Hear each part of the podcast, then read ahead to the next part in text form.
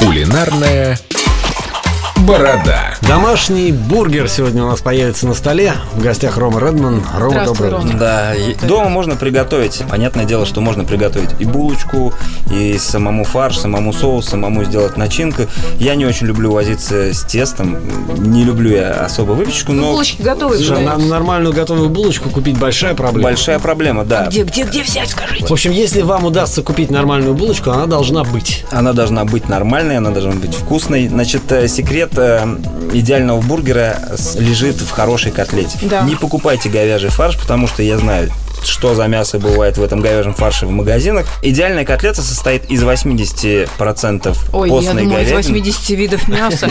Из 80% простой постной говядины и 20 где-то процентов говяжьего жира. Если хочется посочнее котлету, если хочется поароматней, и если вы готовите на открытом огне котлету, можно Пропорции изменить. пропорции изменить и добавить еще больше жира, потому что на открытом огне жир Стечет. и вот этим дымком, который появится от углей, пропитает вашу котлету просто идеальным вкусом, идеальным То, запахом. что надо будет. Что еще класть в котлету? Кроме соли и перца больше можно ничего не класть. Перед тем, как э, жарить бургер, перед тем, как формировать вообще котлету, вы замешали фарш, берите его в холодильник, чтобы он полежал немного и э, жирок застыл, чтобы вам было проще формировать котлету. Купите себе для того, чтобы у вас всегда котлеты были одинаковые, всегда были красивые и ровные, купите себе набор колец. Они продаются в магазинах, есть даже пресс для котлет. Размер какой.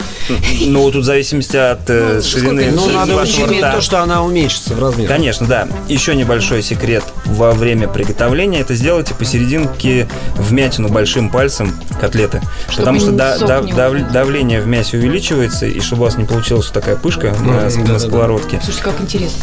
А что еще, кроме мяса и булочки? Кроме мяса и булочки, естественно, важен соус. Есть несколько вариантов соусов. Один из них, конечно, классический. Это майонез, кетчуп, горчица. То есть это классика. Но можно сделать на основе майонеза хороший сливочный соус. Если 50 на 50 разбавить сметану с майонезом, добавить немного вустерского соуса, несколько капель табаско. Это все такие дик- Сливочные. ди- диковинные названия для кого-то окажутся. На самом деле все продается в магазине. И еще, если вы добавите к говяжьей котлете немного устричного соуса, а он продается тоже в магазинах, Там то у вас вот это вот сочетание привкуса рыбы и говядины вознесет вас э, А, да? к небесам. Это будет реально вкусно. Небесный бургер, стоп. Продолжим через несколько минут. Музыка на десерт. Да.